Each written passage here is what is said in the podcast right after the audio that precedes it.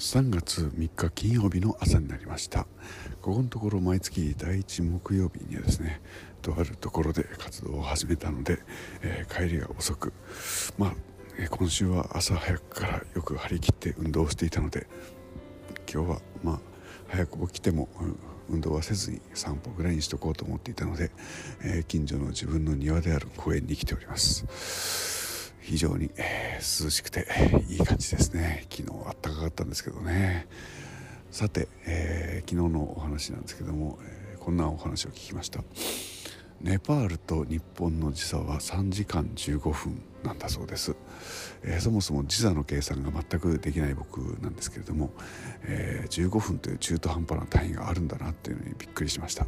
えー、実は3時間のところと3時間半のところがきっとあると思うんですけどその辺の国とのこう仲の悪さみたいなものを感じるような気がするんですけども真相はどのようなものでしょうか。気になるところでございます。それでは皆さん今日もご一日元気に過ごせますように。